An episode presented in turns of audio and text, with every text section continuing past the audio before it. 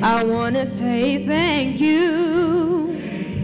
I gotta, gotta say that you've been good. And I wanna, wanna say that you have been so kind. And I gotta, gotta say that you And you let me see a brand new day. And you never let me go astray. And I gotta, gotta say that I thank you for my family. And I thank you, Lord, for keeping me. And I thank you, Lord, for bringing me through. And I thank you for my home, too. And I thank you, Lord, for keeping me. And I thank you, Lord, for saving me. And I gotta, gotta say, I wanna say, please just let me say thank you. And I appreciate all that you do. And I just wanna say thank you.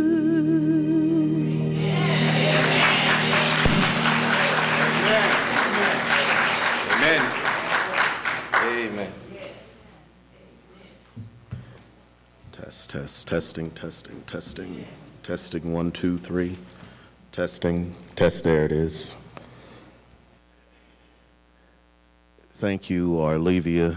I don't see where you went because I was looking at, there you go. Thank you for that. We appreciate that greatly. And I must, I was very moved by that song.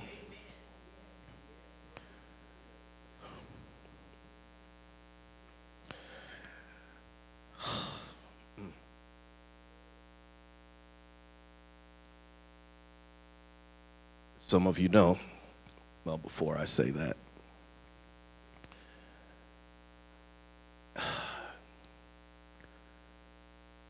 when the invitation came to do this,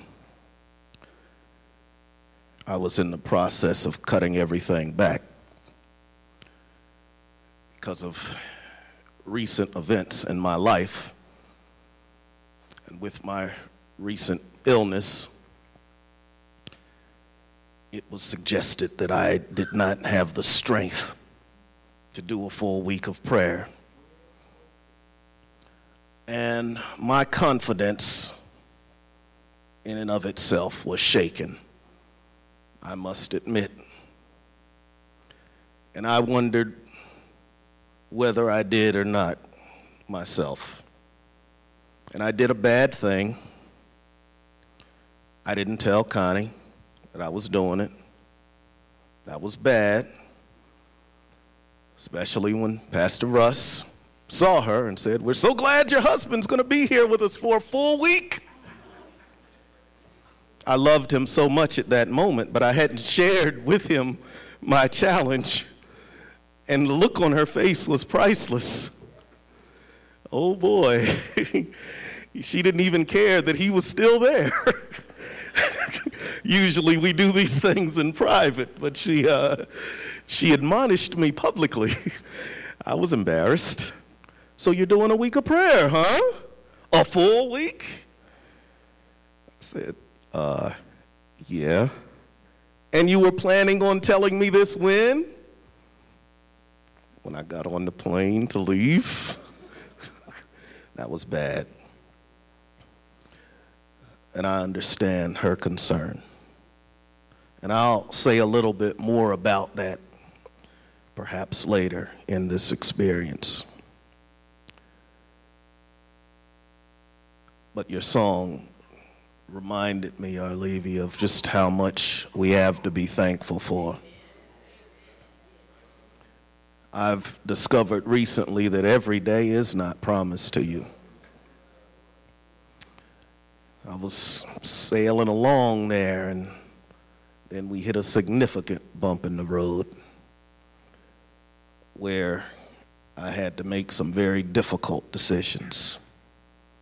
in regard to my, well, not really my future, but the future of my wife and my son. Things that I was not, maybe am not prepared to deal with.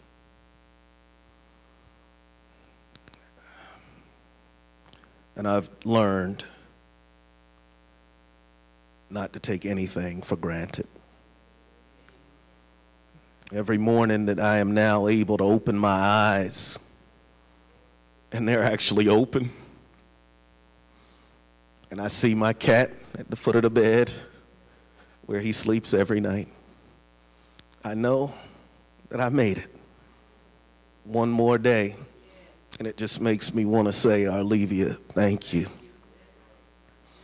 When I see Connie, either literally or figuratively, since I'm away from her and I have to see her through the phone vicariously as her picture pops up when she calls. But when I see her and I know that we're still together, it makes me say thank you.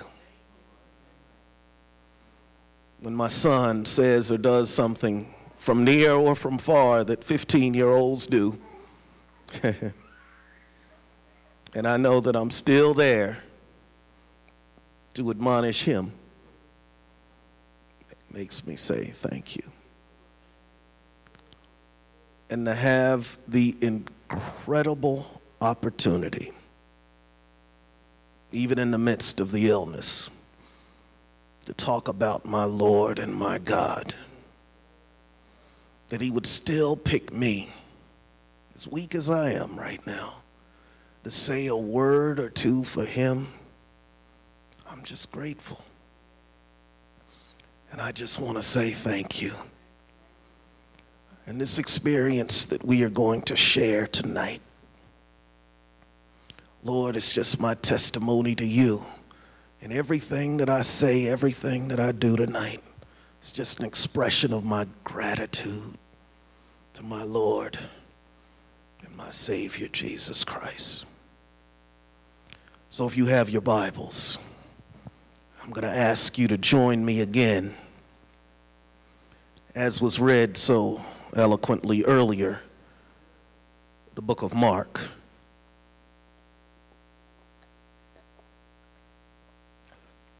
I'd wanted to preach on something else tonight, but the Lord impressed me strongly as I was driving down the road and the rain was coming down so hard that I had to pull off of 515 because I could no longer see as others pulled over as well the Lord impressed me that this is what I should talk about. So if you'll indulge me. Mark 4, 35 to 39, New King James. On the same day, when evening had come, he said to them, Let us cross over to the other side. Now, when they had left the multitude, they took him along in the boat, even as he was and other little boats were also with him. And a great windstorm arose, and the waves beat into the boat so that it was already filling. But he was in the stern, asleep on a pillow. And they awoke him and said to him, Teacher, do you not care that we are perishing? Or as it says in King James, Master, carest thou not? that we perish. Verse 39 reads Then he arose and rebuked the wind and said unto the sea, Peace, be still. And the wind ceased, and there was a great calm. I want you to pray with me as we talk on the next couple of moments on what we're going to call Master Carest Thou Not. Let's pray. Jesus I dedicate it to you. Thank you. Please let everything that's said, everything that's done, reach those that you intend. May it reach even me. May our expression of worship bring a smile to you tonight. In Jesus' name, amen. we get busy in life. There are a lot of things that can go on that can distract you. I travel a great deal for my work with this conference because it's a vast territory. And one time I was so busy that I forgot where I was. I went to the hotel where I was staying, stuck my key in the door, and I could not remember it being one of those outside hotels. I, said, I, I don't usually check into places like this, but okay. And I carried two heavy suitcases up three flights of stairs. I said, there ain't even no elevator here.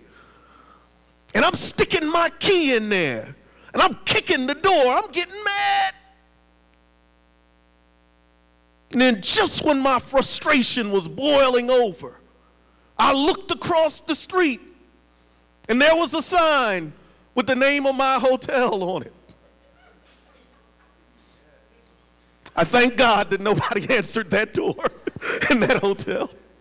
And I just asked him for the strength to take my two heavy suitcases back down three flights of stairs. And I called my wife, and she said, David, all you did was go to Taco Bell after you checked in. You forgot where you were? Yeah. Say, where exactly am I, Connie? And she told me, I said, oh, sometimes in life, we can get really, really, really busy. Life has a way of beating you down. And Jesus had had that experience. He tells us to, that we need to come aside every now and then, but this was his opportunity. He had been healing all day, giving and giving and giving and giving and giving and giving and giving some more. Those of you that are women, you understand this. You give to your children. You give to your husband, and sometimes he's just like one of the children. You give to everybody, and every now and then you need a little ME time, me time, where you can just get away from it all. Jesus had that experience. He told everybody, I'll see you later. He told his boys, let us get in this boat and go over to the other side because I need some time for me. I need a little time with Jesus, he said.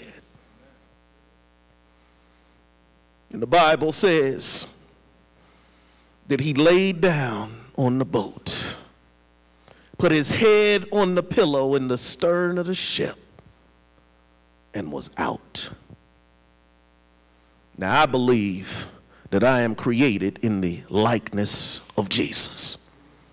So I believe that Jesus snores. Hallelujah. Because I snore. And I believe Jesus had that good sleep going on. You know the kind of sleep I'm talking about. That kind of sleep that you don't want nobody to touch you, bother you. The kind of sleep when you, you, you your stuff coming out your mouth. I mean that good sleep. When you wake up, you feel like you slept for 10 years. Jesus was entering into that kind of sleep. He was O U T out. Because they tell me boat rides, feel a little better. Boat rides can do that thing to you. Now, I don't like them myself because it has that whole water thing, and I do not have the ability to swim. So I told Jesus, when I go to heaven, you can give me that ability. But as for me and my house, we will not get in water on earth. Hallelujah. Because none of the three of us can swim, and my cat don't like the water either. But Jesus was on that boat, and it was rocking him to sleep.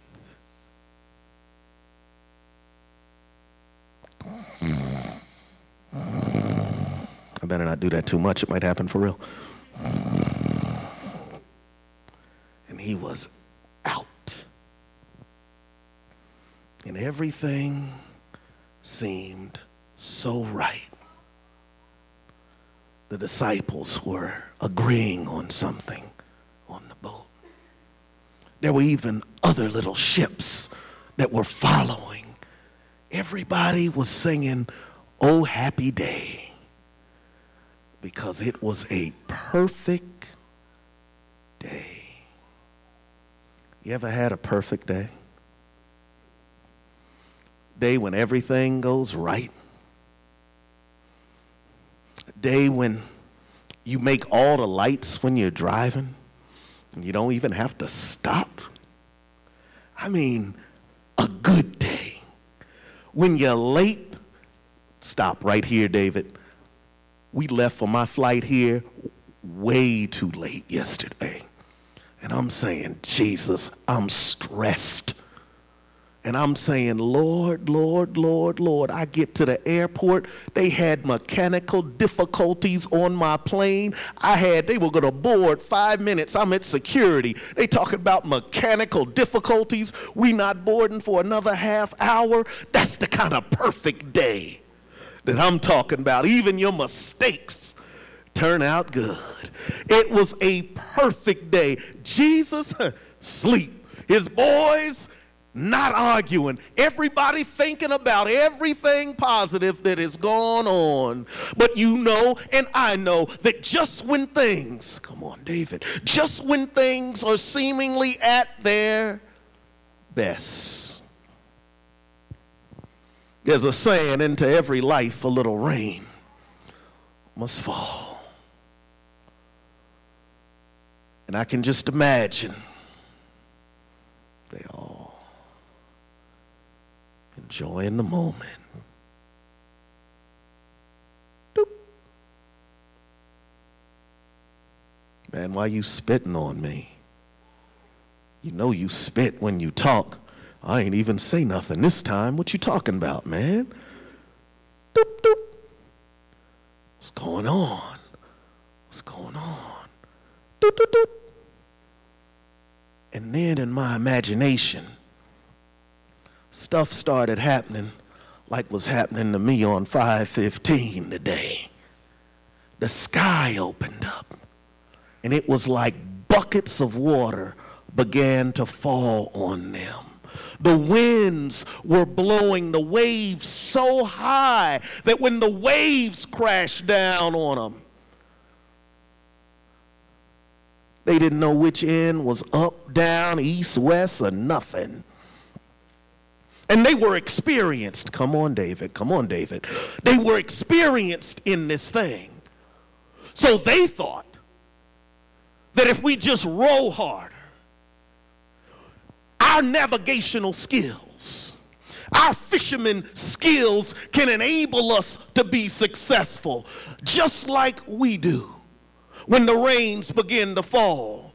If I just have my credit right, if I just have enough money, if I just do this and do that, then I know I can make it through. But every now and then, slow down, David, slow down. You're not that well. Every now and then, life has a way of showing you that you can't do it on your own. And the more they tried, the worse the situation got. Can you just imagine now? I, I, know there ain't that much water here, but just imagine you in the middle of water, okay? And water is coming from the rain, waves are beating you, and you in the middle of this thing, and there ain't nowhere to go. Because if you go in the water, bloop, you're done. You stay in the boat, bloop, you're done. There is nothing you can do. You are helpless. Completely helpless. And every now and then, God has to knock us on our back just to show us that there is nothing that we can do. That's my ringtone, too. I paused. I was like, wait a minute, is that Connie? Don't she know what I'm doing now? That's like, no, that ain't me. Maybe she calling you. Tell her I said hi. and I miss her. They looked around. Finally, somebody said, Yo, man, I wonder what Jesus doing. But I told you, Jesus had his sleep going on. You know that good sleep when you're snoring and you got the stuff coming out? Soaking wet. But Jesus could sleep through the storm. Mm-hmm. Come back to that later, David. Jesus was asleep in the middle of their storm. Have you ever had Jesus to be asleep in the middle of your storm? You ever looked around for him? And just when the lightning flash, you look and you see him, but he's seemingly knocked out. Not a care in the world. Then you understand the angst that his disciples felt. And in my imagination, maybe you see it differently, but in my imagination, I do not see them, Pastor Russ, going over to him saying,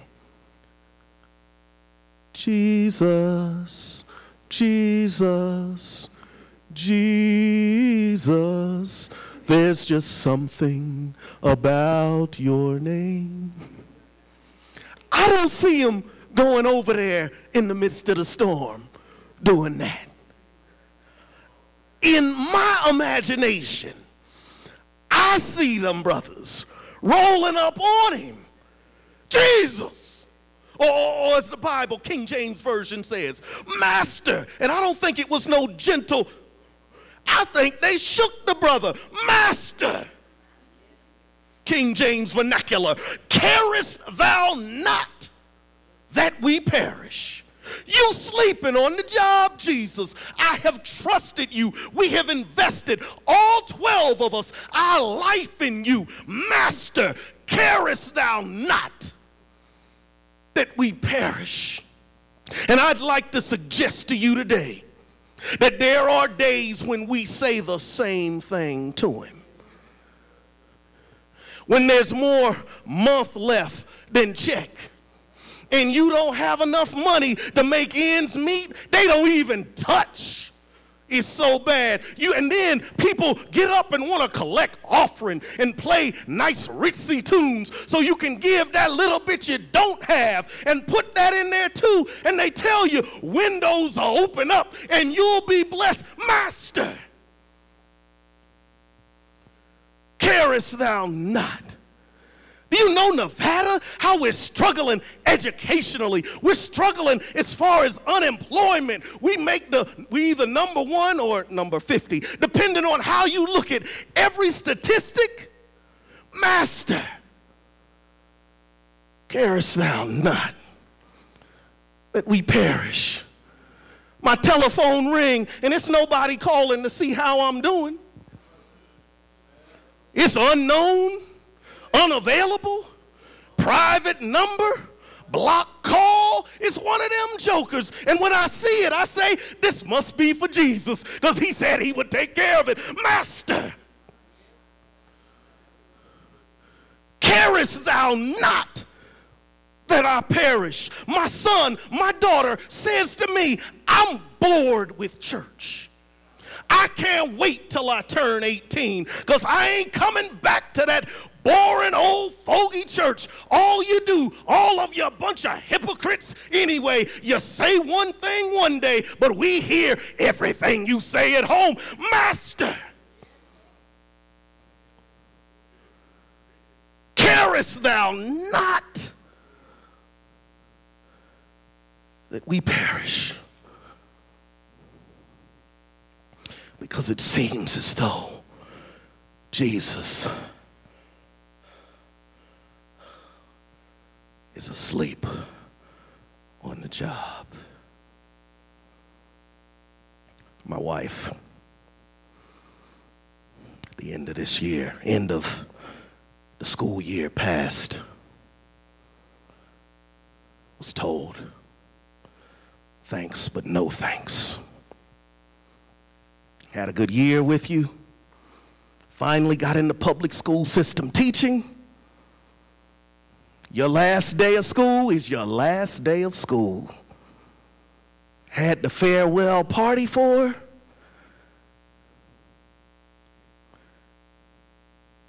We went to Pathfinder Camporee. Didn't know how nothing was going to turn out. I noticed, come on, David, that I wasn't feeling like myself. I already knew that I was a little sick. Okay, I was a lot sick. But I didn't know the extent. Pathfinder Camporee came. Some of y'all were there. It was cool. Yay, Pathfinders. We are the Path. It was wonderful. I was so glad Connie was there because I thought I was going to die. I never been that sick in my life. I go to the doctor.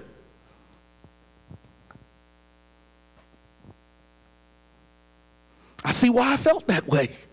Let's just say.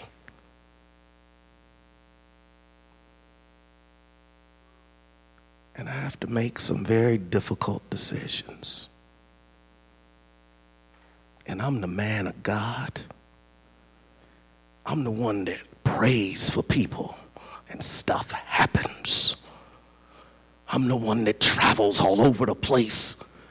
And I had to say to him, God, now I understand that you got the whole world in your hands. I understand that there's a couple billion people out there. But if you don't mind, can you just give me just a, a I don't even need a whole lot. Just give me a second of your time, a millisecond, whatever that is, of your time. Because it's so fast we didn't even know it happened. Just give me a little bit of your time.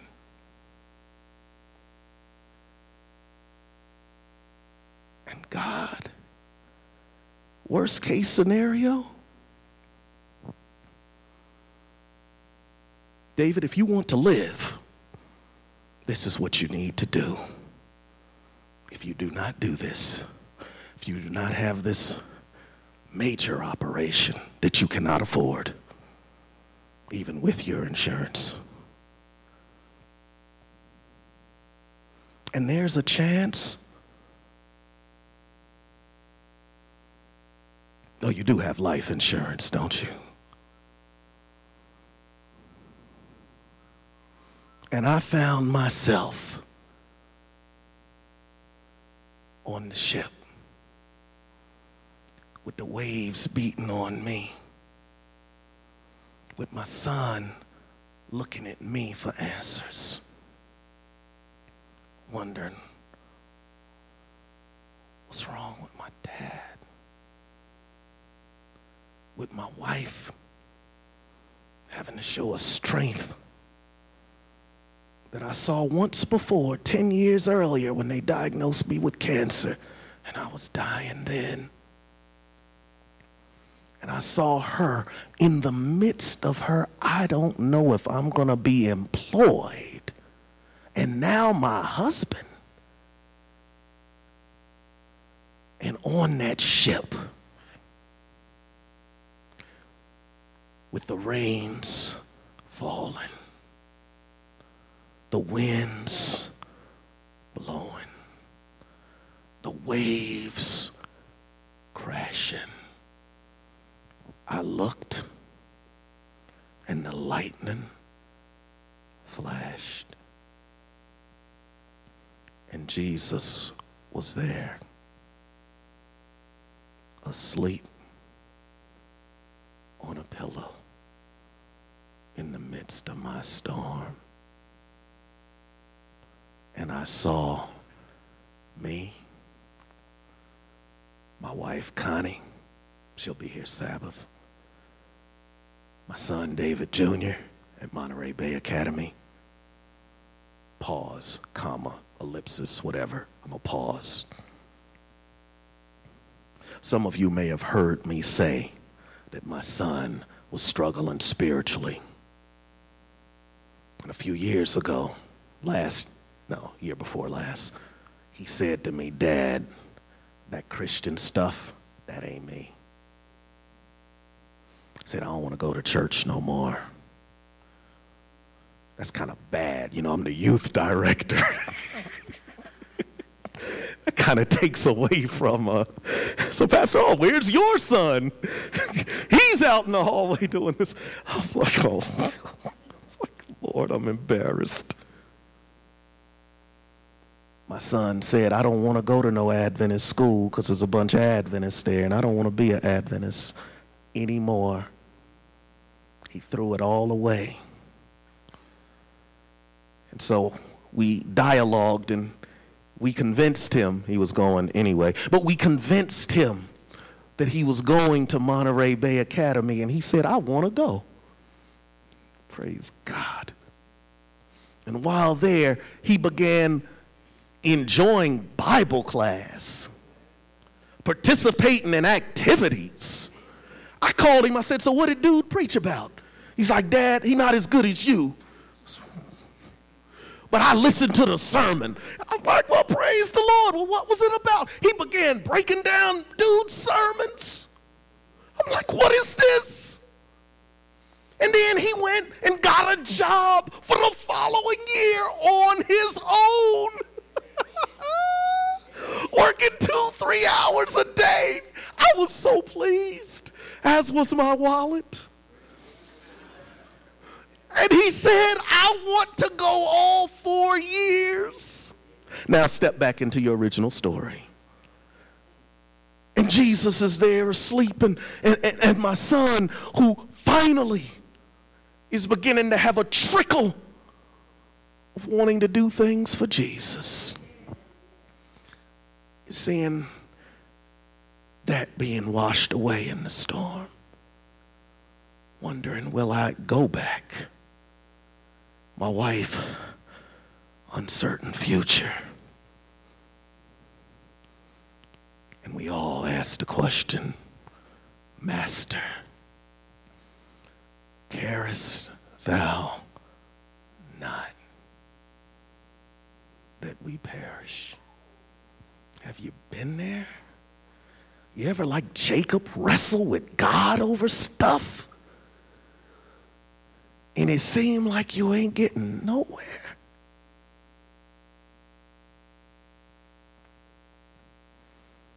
The disciples shook Jesus.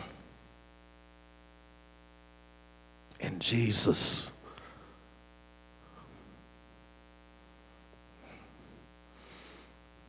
Jesus stood up great things happen when Jesus stands up. Walls fall down when Jesus stands up. People are able to survive fiery furnaces when Jesus stands up. Goliaths fall when Jesus stands up. Red seas part when Jesus stands up. Sarah at age 90 is able to give birth to a baby when Jesus stands up. And the Bible says that Jesus stood up. And then, come on, David, he looked at the winds, he looked at the waves. He looked at those things that were troubling his children. Those of you got children, you understand this thing. It used to be when I saw other kids picking on my son, I had to make it my business. If they were bigger than him, I made it my business, even if they were littler than him, because he wasn't as big as me. I made it my business. And when people in school, I don't care, teacher, whoever, when anybody messed with my son, you see, I love my son. And don't nobody mess with my son because that's my son. He ain't got your name, he got my name. So you mess with him, you mess with me. And so I make it my business to step in when somebody messes with my boy. Jesus, we have the name Christian, which means we have the name uh, signifying that we belong to Jesus Christ, and He does not just sit there and watch people mess with His children. I like to think that He gets a little bit upset about it. And he looks at the, the rain, and he looks at the wind, and he looks at the waves. He tell him, hold up. You know who I got in that boat? That's my daughter. And I know the plans that I have for her. You can't mess with her just yet. Hold up, hold up. You know who I got in that boat? I got my son. And, and, and I told him in Exodus 14 14, the Lord will fight for you. And you won't have to lift a finger. They counting on me. Now look here, winds and waves. I got three words for you.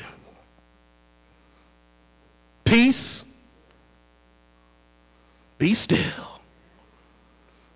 And instantaneously, it was like the raindrop got scared ah!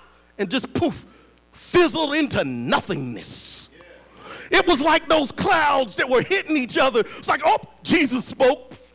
Sunny day, keeping the clouds away. It was like Sesame Street up in that piece. Everything just vanished. Wave just about to hit. I could almost see him like, ah! Where'd it go?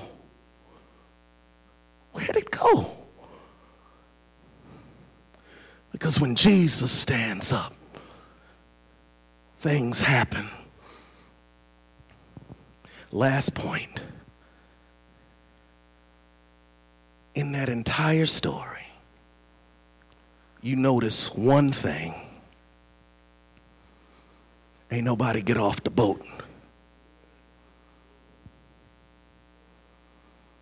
Nobody, Principal Holiday, said, Peace. We walking the plank up in here.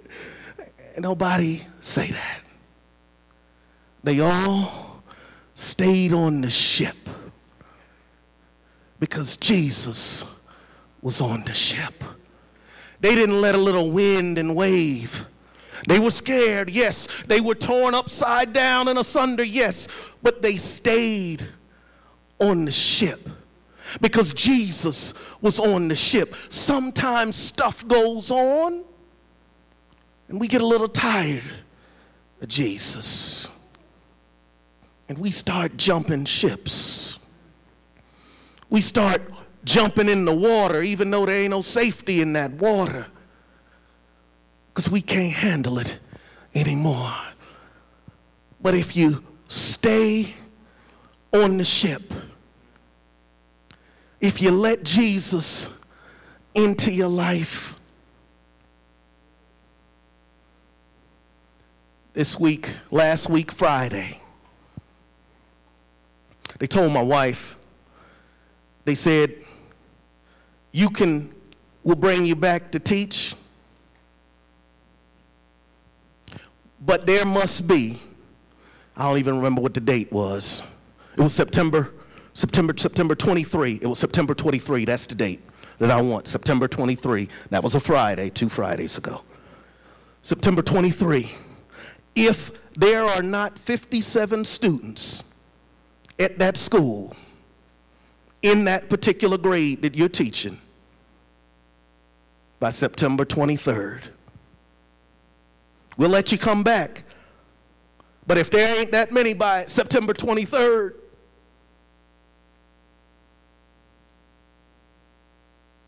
there wasn't that many by September 23rd.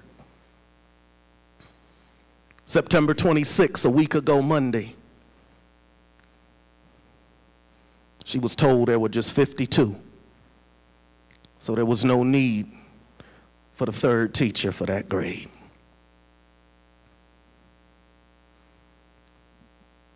But you could stay through the end of this week. But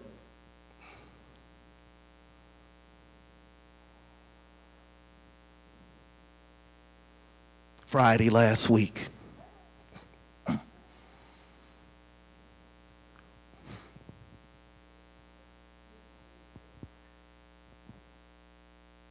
wife, who had asked, Come on, David.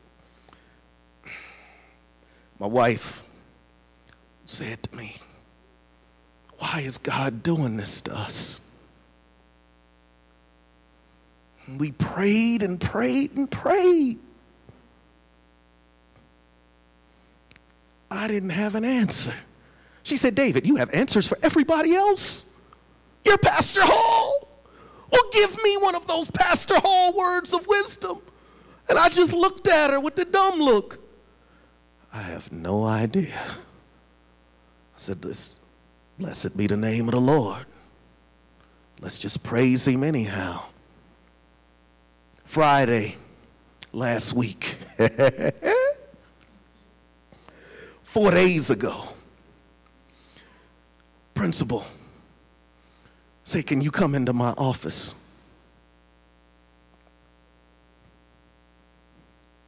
She goes in his office. He said, Can you read? I, I, I don't know if I'm supposed to tell it, but hey, oh, she ain't here. Looked at the computer, his computer, to read the email. He got an email from the superintendent, Washoe County. In the email, it said, If you want her to stay,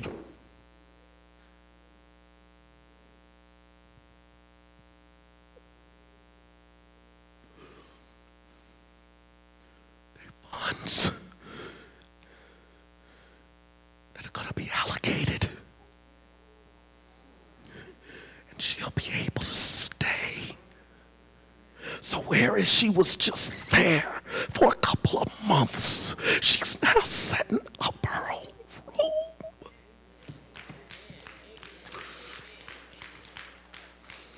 Last point, and I'm done. I promise I'm going to sit down after this. I promise you. I had a phone call today about this major thing. I told you about that. And they said, now it ain't all official, so I probably shouldn't say nothing. But when you were singing about thank you, Olivia, my mind went to last week, Friday, and my mind went to my phone call they called me.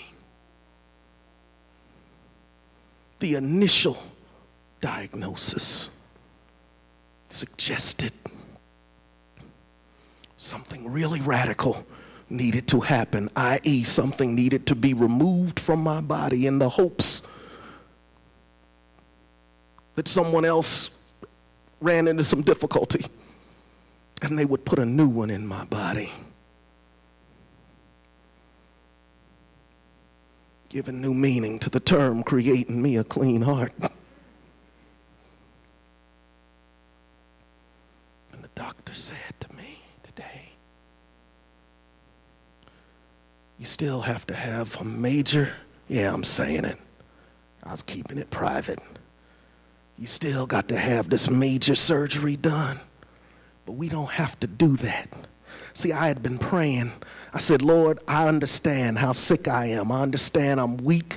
I understand I can't do stuff no more. I can't walk up a flight of stairs. I understand they said you can't even preach anymore without having pains and, and, and you can only go for 15 minutes at a time. Well, I've gone 45 so far.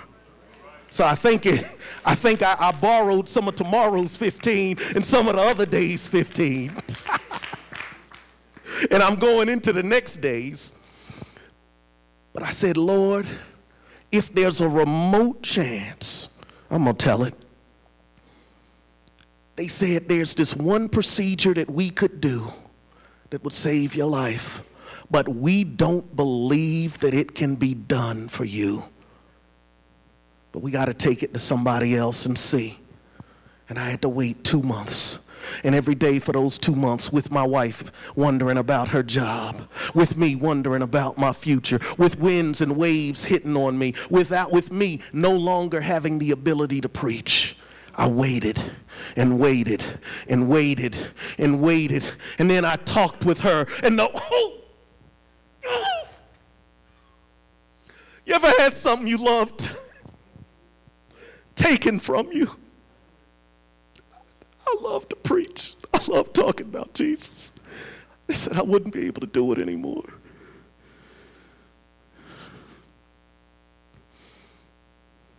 They said to me today,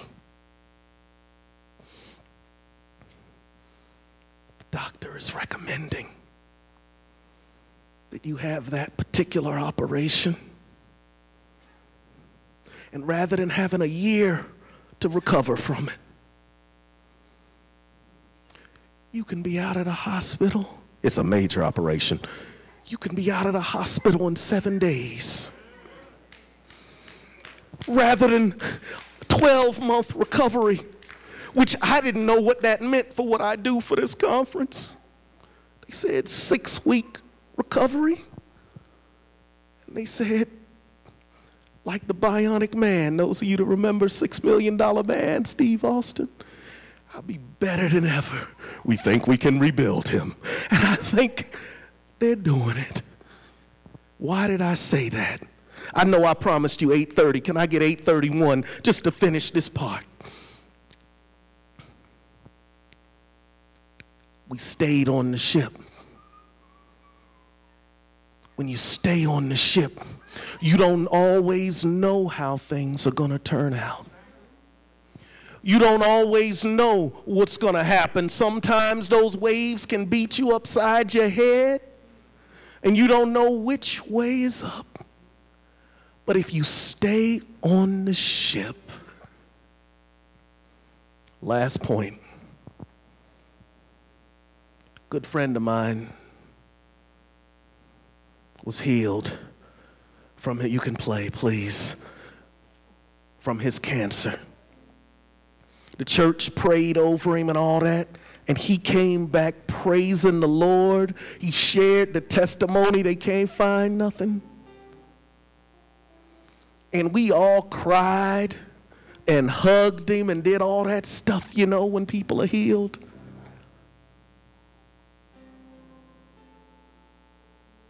Then several months later, I got word that not only was it back, but it was more aggressive than it had ever been. And there was nothing they could do. And I remember I went to VBS at that particular church one night. And I saw him because he had never missed a VBS. He was always there, they tell me, every day of it. He could only make it one. But he went there and they had to help him in. And I'm thinking, why are you here? But he wanted to go one more time. A couple days later, Connie and I go visit him at the hospital. And he's just, we're just sitting there waiting, which is the most helpless feeling in the world. And my wife began to sing to him. And she sang this. She said his name. She said, Oh, brother, do you love Jesus? And that's just what he said, even though he was unconscious in that state. He opened his mouth and he said, Oh, yes, I love Jesus.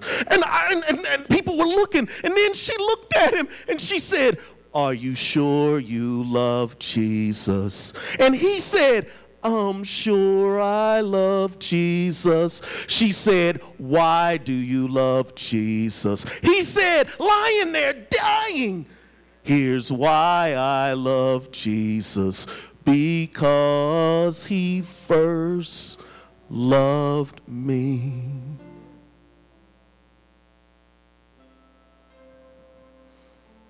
That's the last thing I heard him say.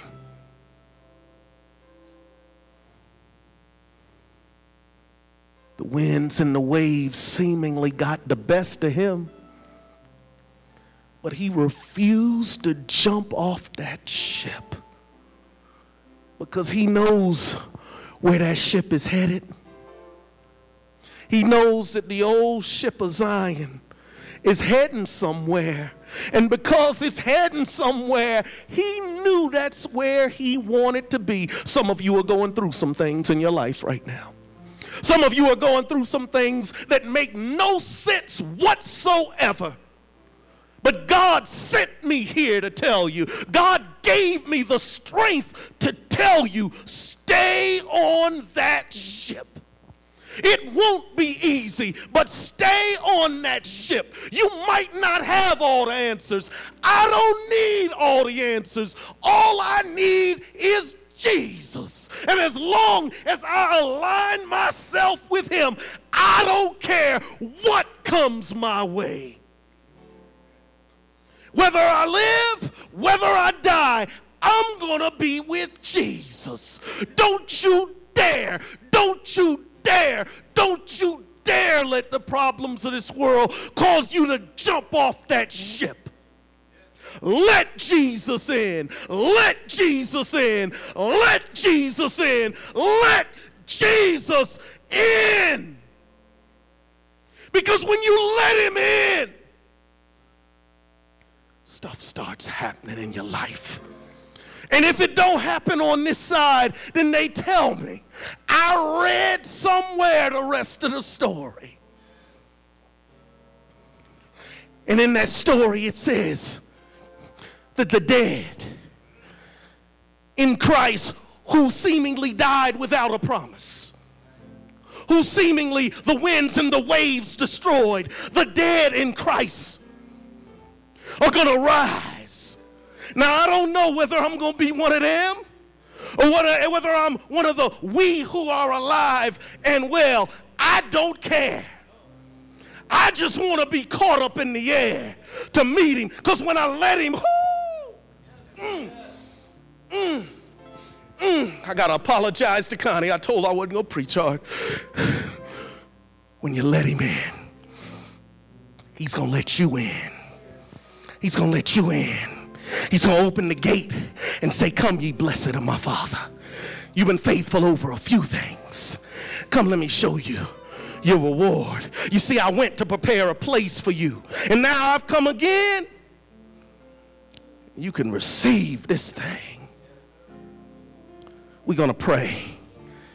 We're going to pray. It's 8:33. I'm 3 minutes over, but I'm going to stop at 8:35. We're going to pray. But if you feel in agreement with what I say in my prayer, then I want you to signify to Lucifer himself, the one who sent the winds and the waves, that they will not destroy you. When I get to that part, just raise your hand. Father, in the name that is above every other name we give you praise. You are the Alpha. Oh, Jesus. You're the Omega. You're the beginning and the end. Before anything was created, you had the ability to say, I am, because you are the past, the present, and the future. You alone are God. And Lord, what an incredible privilege is ours to talk to you. Now, Lord, we on this ship called life. And we're in the middle of nowhere. We thought everything was smooth sailing. After all, you're the one who said, let us go over to the other side. We should have listened to you because if you said, let us go to the other side, that meant you were going to make sure we got there. But somewhere in the midst of going to that other side, Lord, these storms came. And we, we, we lose faith in your ability to get us over. We can sing the hymns. We can sing the songs. We can clap our hands. We can get happy. But when we're going through it, Jesus, and we look and see you seemingly asleep, it troubles us. Help us to realize that you can sleep in the middle of the storm, Jesus, because you already know how the thing's going to end. You already know how you plan to work it out so you can rest in your Father's care. We're raising our hands now to say, we're not going to ask the question per se, Master, carest thou not? But by the raising of our hands, we're saying to Lucifer, devil, Satan himself, that we are going to stay on this ship. Come hell or high water, we're staying on the ship. Because we know where we will end up when we let Jesus in. Father, take note of the hands. Angels, write down the names of those who have raised their hands. And then, Lord, can you do one more thing before I say amen? Can you do just one more thing for me, Jesus? Those individuals that raise their hands, they're going to need an extra dose of your Holy Ghost for the rest of their life. Because now the devil, as we said last night, knows their name. He knows that they will no longer put up with his foolishness. So they're going to need you to help them get it through. So, Lord, can you just be there with them? Be on the ship with them. And then, Lord, because they, because I have let you in, please let us in too, so that we won't have any more storms.